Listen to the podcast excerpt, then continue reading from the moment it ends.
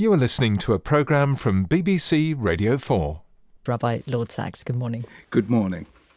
I've been doing Thought for the Day for 30 years, but I never thought that in 2018 I'd still have to speak about anti Semitism. I was part of that generation born after the Holocaust who believed the nations of the world when they said never again. But this week there was an unprecedented debate about anti Semitism in Parliament.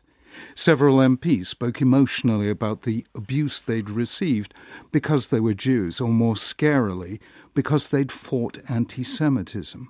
According to the Community Security Trust, anti Semitic incidents in Britain have risen to their highest level since record keeping began in 1984, at an average of four a day. This is not the Britain I know and love. In Paris, a month ago, just before Passover, an 85 year old Holocaust survivor was murdered because she was a Jew.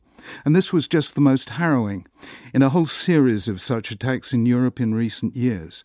There is today almost no European country where Jews feel safe. And this within living memory of the Holocaust, in which one and a half million children were murdered simply because their grandparents were Jews. It's happened because of the rise of political extremism on the right and left, and because of populist politics that plays on people's fears, seeking scapegoats to blame for social ills. For a thousand years, Jews have been targeted as scapegoats because they were a minority and because they were different. But difference is what makes us human, and a society that has no room for difference has no room for humanity. The appearance of anti Semitism is always an early warning sign of a dangerous dysfunction within a culture, because the hate that begins with Jews never ends with Jews.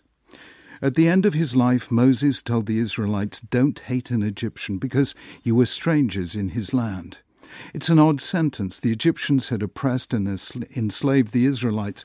So why did Moses say, Don't hate? Because if the people continued to hate, Moses would have taken the Israelites out of Egypt, but failed to take Egypt out of the Israelites. They would still be slaves, not physically, but mentally.